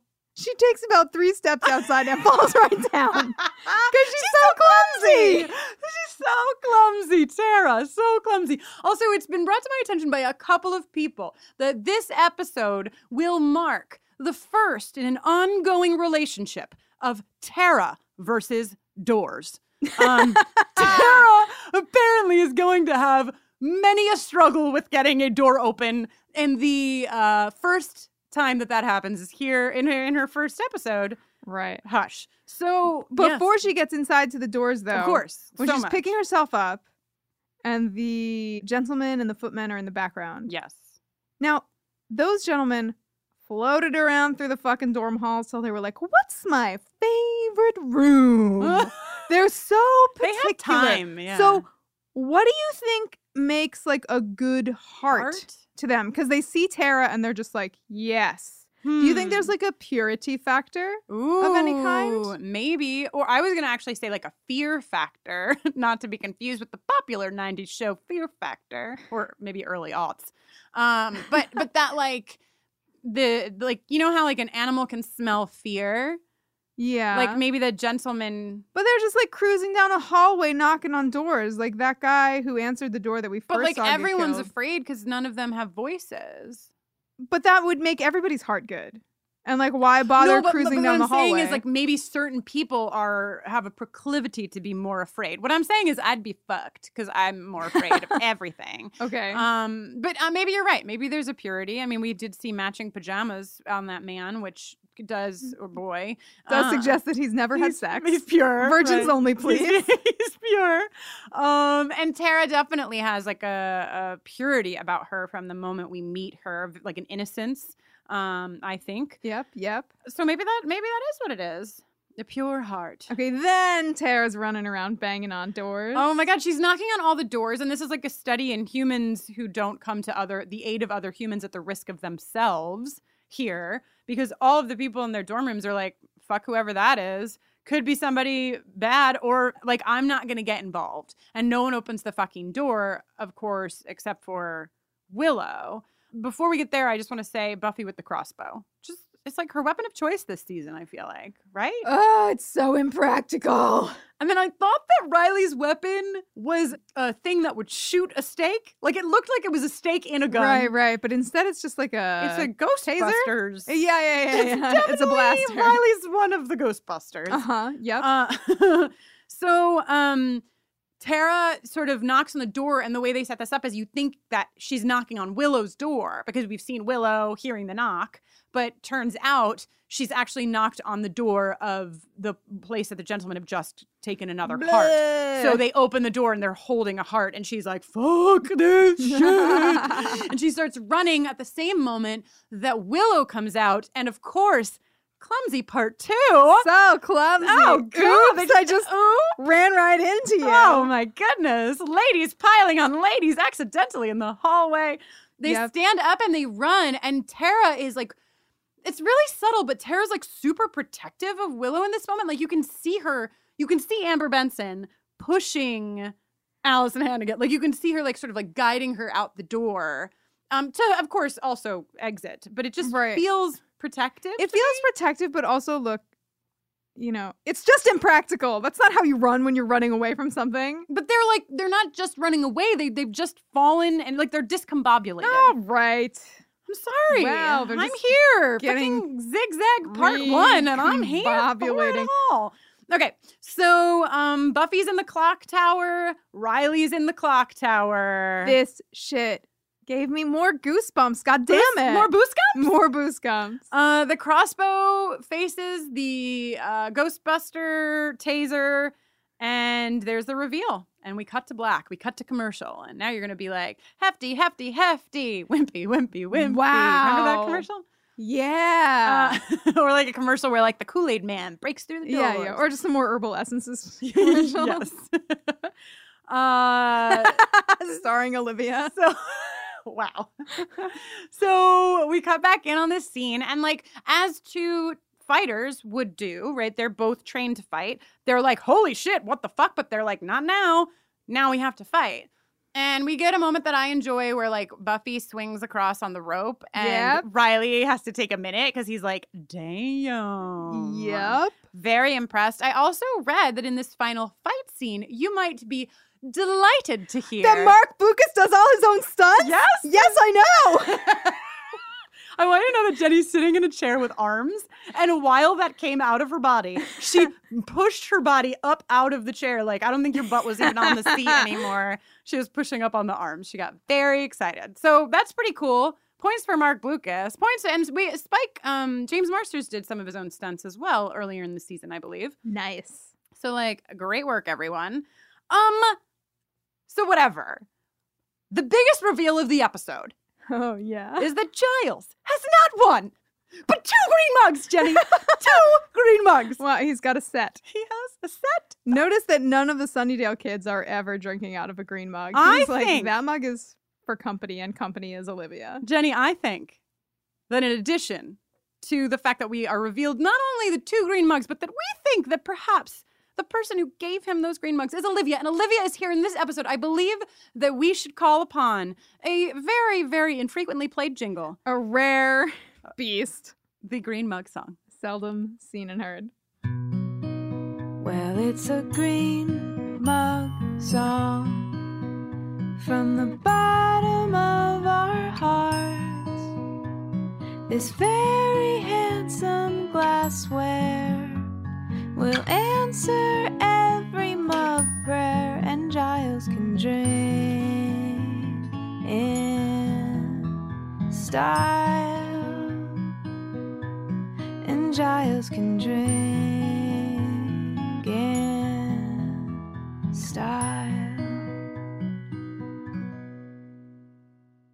Oh, lovely. You didn't think you were going to get that in this episode. Sure didn't. But boy, did you. Wow. I personally think the zigzag part deserves a jingle. Just gonna say, just a little one, like a I'm detective angel. busy. Just like a detective angel kind of a little snippet, you know, not Jeez. something big, just a little. it's a bit. It's a. Okay. You make jingles sometimes. Not. Not only uh, do we get two green mugs, but immediately after we get the two green mugs, with Spike is going into the fridge for the Kiss the Librarian mug. We get it again this So week. many mugs. Full of blood already, like prepped for him. Do you think he prepped it for himself or do you think Giles preps it for Spike? I think Giles preps it for Spike. Um, and of course, Spike takes a sip, vamps out because mmm, delicious pig's blood. Yep. And Xander walks in, and the way that Spike is over Anya and Anya's asleep, Xander thinks that Spike has killed Anya, or at least fed off of Anya, and he loses his shit. Hell yeah. Right? And Anya is like, hell yeah.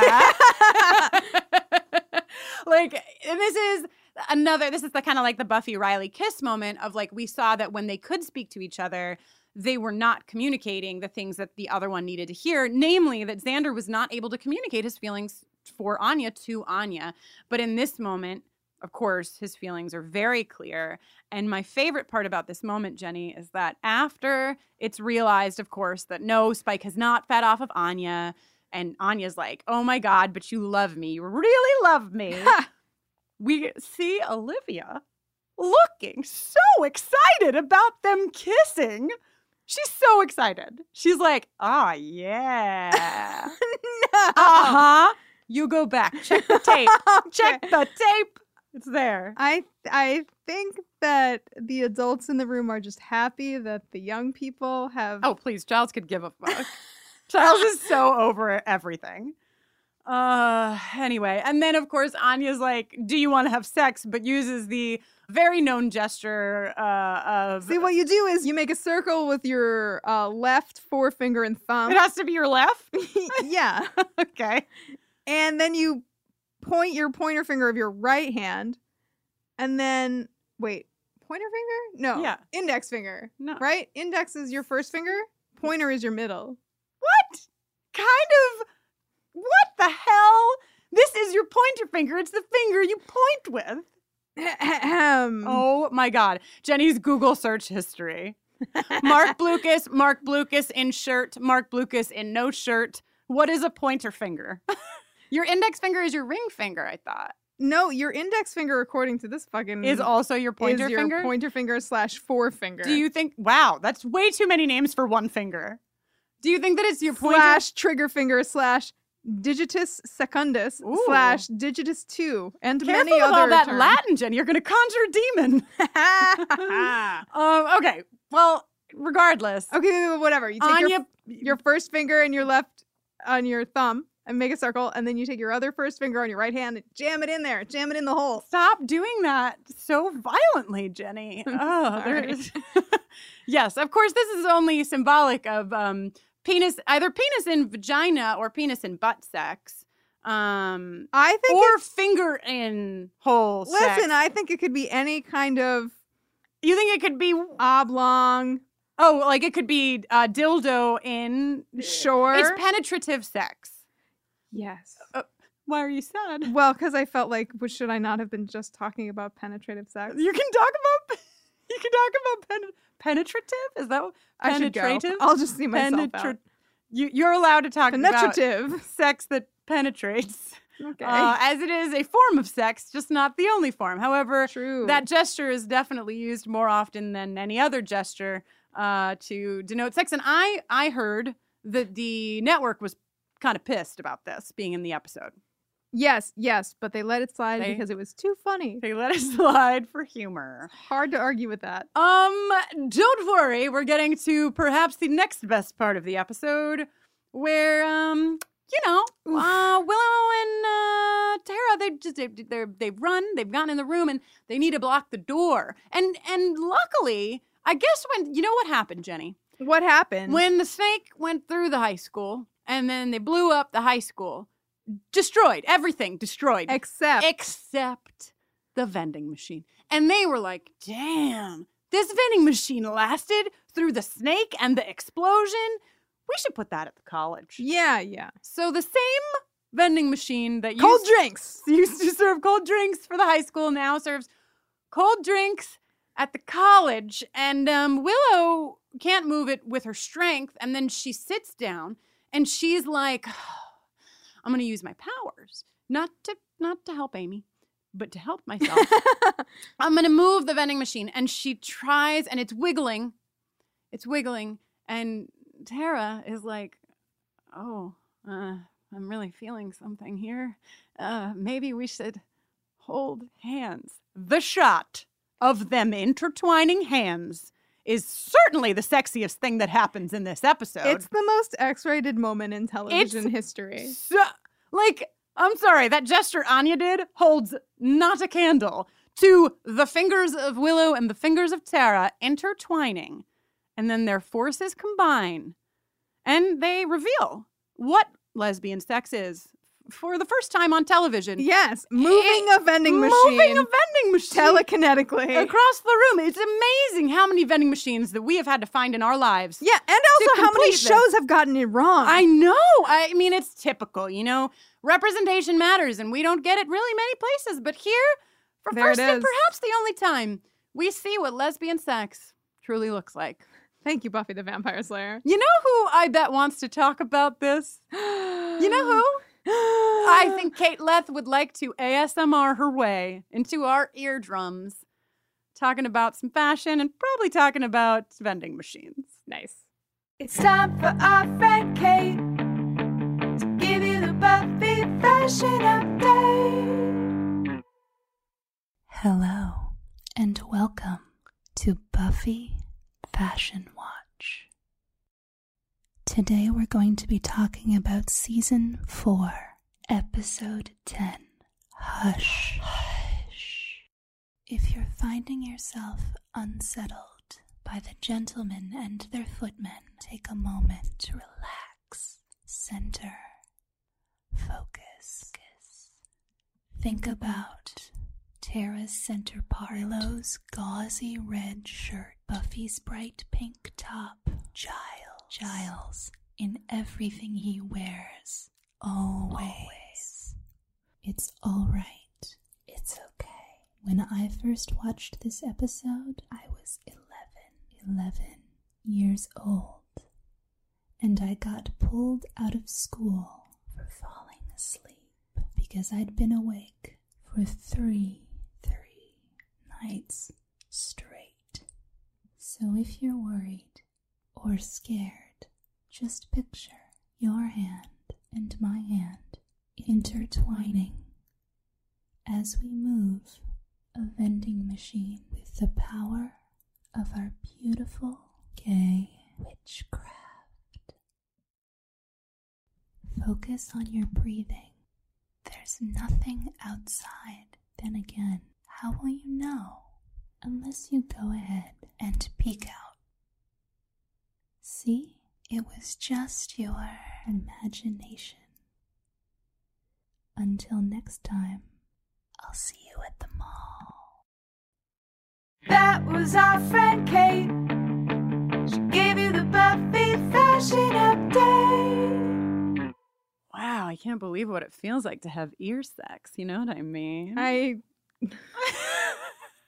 gotta go. I'm sorry. It's just it was my first understanding. I was like, now it's my Ear only understanding. Uh, Kate Leth, thank you, and also like, ooh, And also, thank you. Thank you. so so Riley's a Ghostbuster. Buff- Right. Buffy's like, break the box. Riley's oh my like, god. I got it. Slow mo, hero moment. I'm gonna smash the wrong thing. Yep, of course. And the way that he like looks at her after he does it, he's like, He's so. "Did I do a good job?" Yeah, he's a total Labrador, and she's like, oh. She's literally like, men, am I right? uh, and she's like, no, you dummy. And then and then she uses her hands to be like the box, the box, and he smashes the box. And um her voices everyone's voices are returned and Yep. she knows thank goodness because of transparencies that the thing that will kill the gentleman is the sound of a human scream. Now, Jenny, this is not Sarah Michelle Gellar screaming. Though she did scream her head off. So, do you know from watching the director's commentary what happened here? Because I didn't find it on on the internet. It just told the internet told me this was not Sarah Michelle Gellar's scream. Someone wrote into us and said, you know, I think that they made this scream not as because because we've talked at length. I've talked about my love of a good horror scream, and one of our listeners wrote in and said, you know, you might be disappointed because this is it's not a it's not a great horror. It's more of a yell. And this listener of ours posited that perhaps that was done intentionally because Buffy has never screamed in distress in her whole life. Mm. I think I don't know, but what do what do you know? well, what I got from the director's commentary was that they uh foleyed in someone else's scream for the sustain. Oh, Because that's a long scream. It is a long scream, but why? It's. I mean, I guess whatever. I, I would love to hear the. I would love to hear the scream that Sarah Michelle Gellar did. Wouldn't you? Of course. Yeah.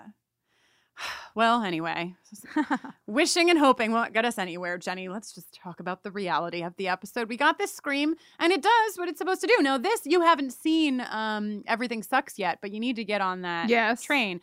There's a great um, moment in the film that they make in Everything Sucks where they use they use a watermelon and they explode a watermelon, but they like paint it to look like the alien's head, and it's this great whatever. Okay.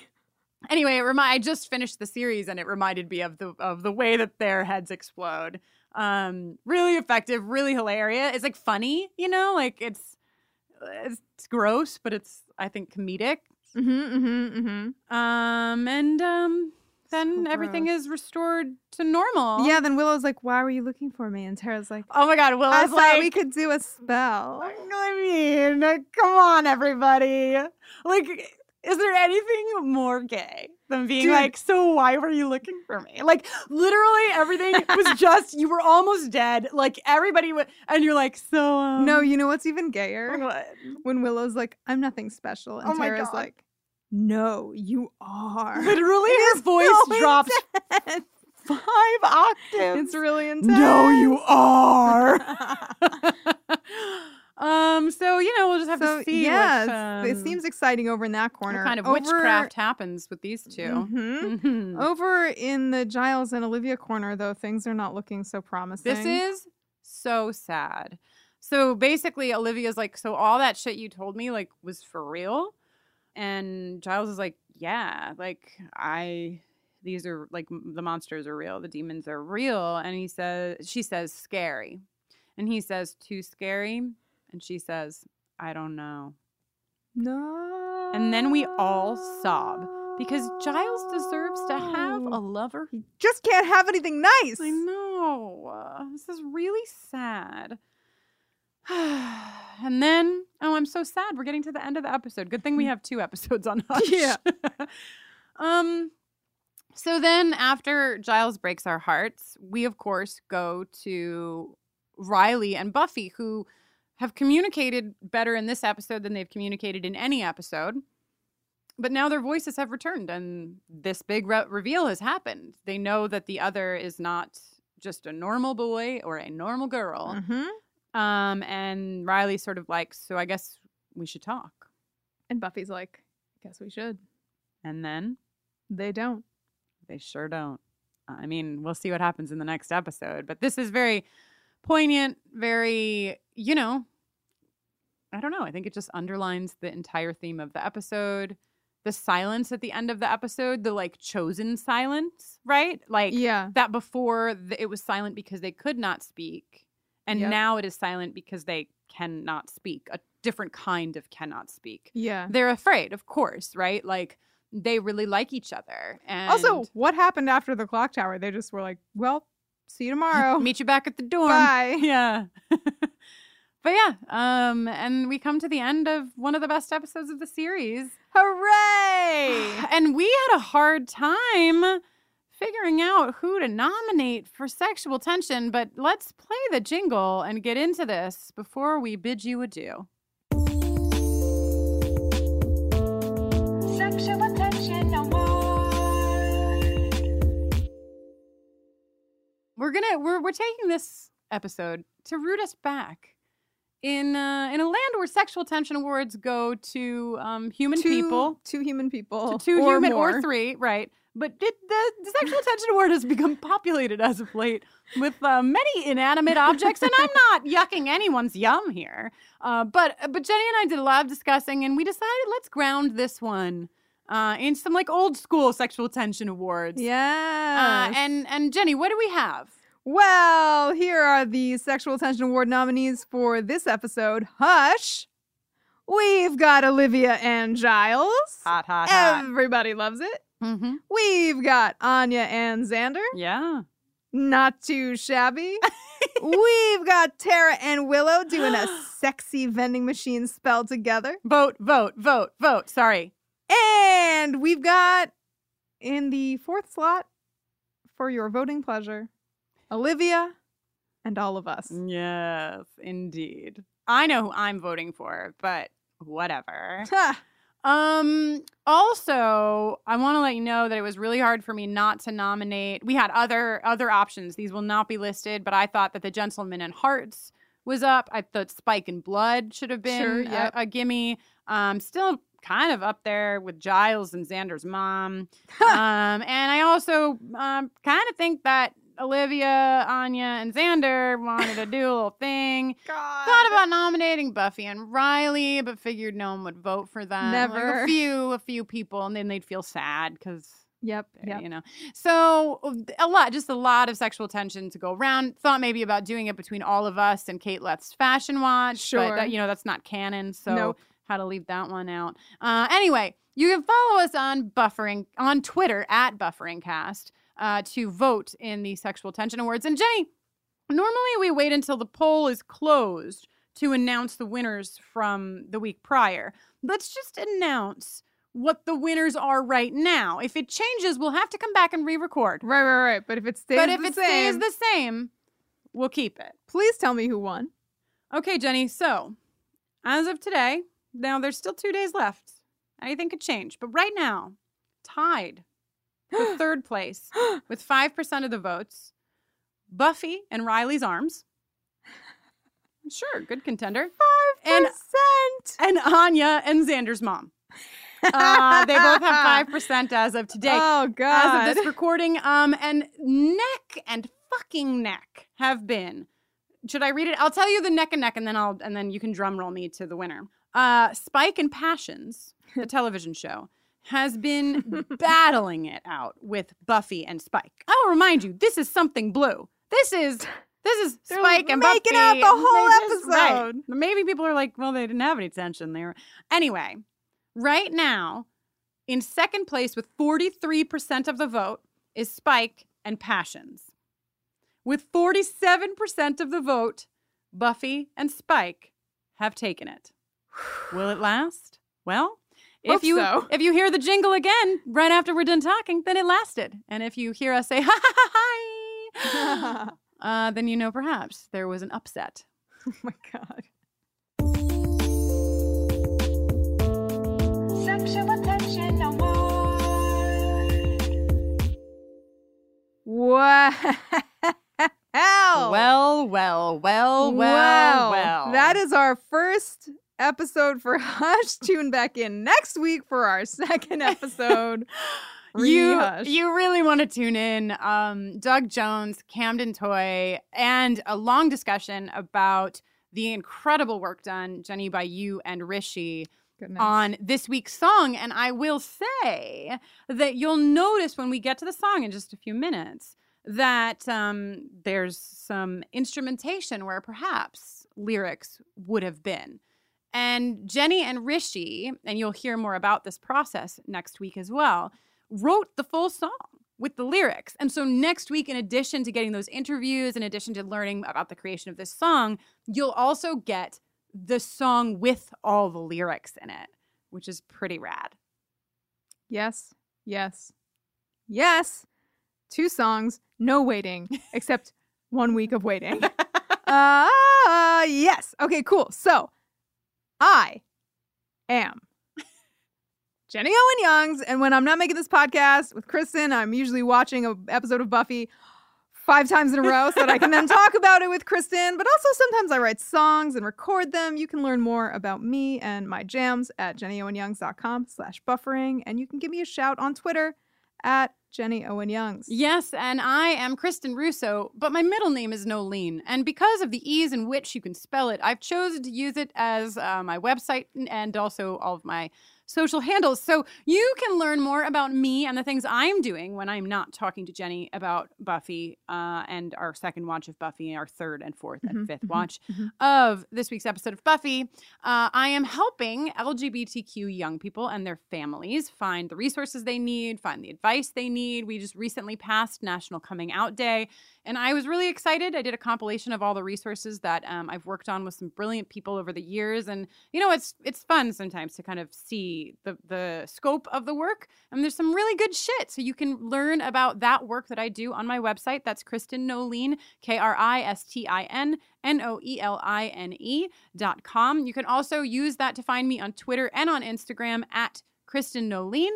Uh, and check out mykidisgay.com. My Kid is Gay is a resource for parents, for loved ones, for educators, basically for anyone who knows somebody who's LGBTQIA or um, just wants to learn more about the community. Uh, there's some really great resources over there that you should check out. Uh, and that's that's the end of my rant, Jenny. Tight rant.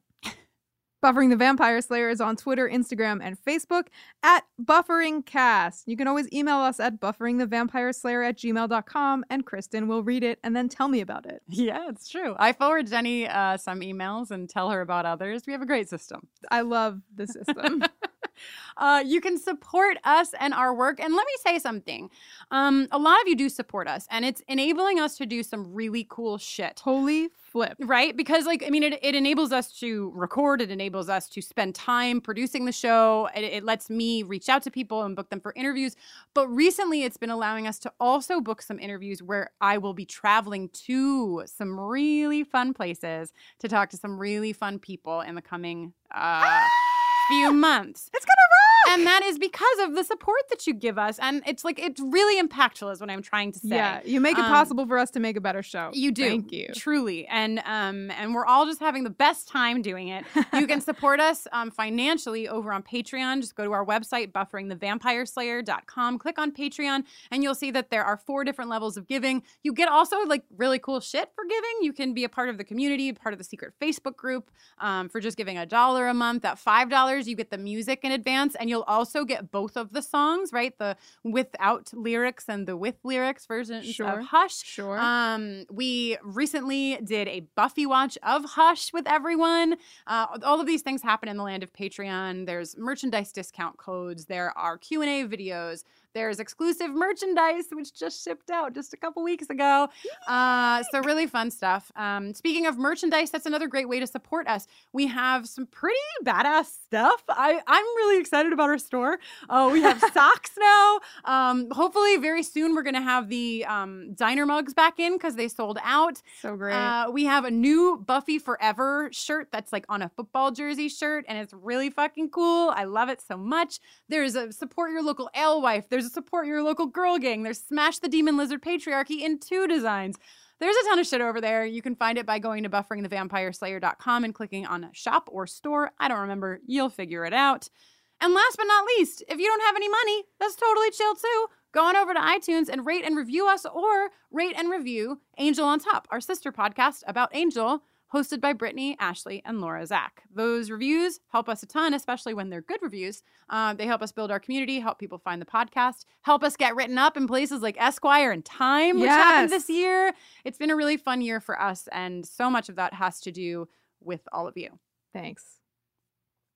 And till next time.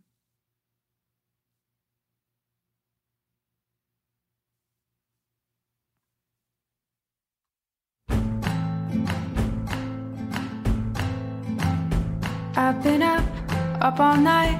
I've been pacing, lost and tongue tied. What's the word to reveal all the unsaid things I feel? But I keep quiet, can't even try it. If you knew, knew the truth, Where I go at night without you. If you saw, saw the scars and heard all the ugly parts, would you still want me?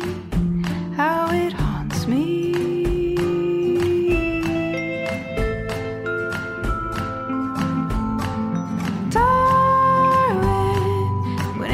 Try to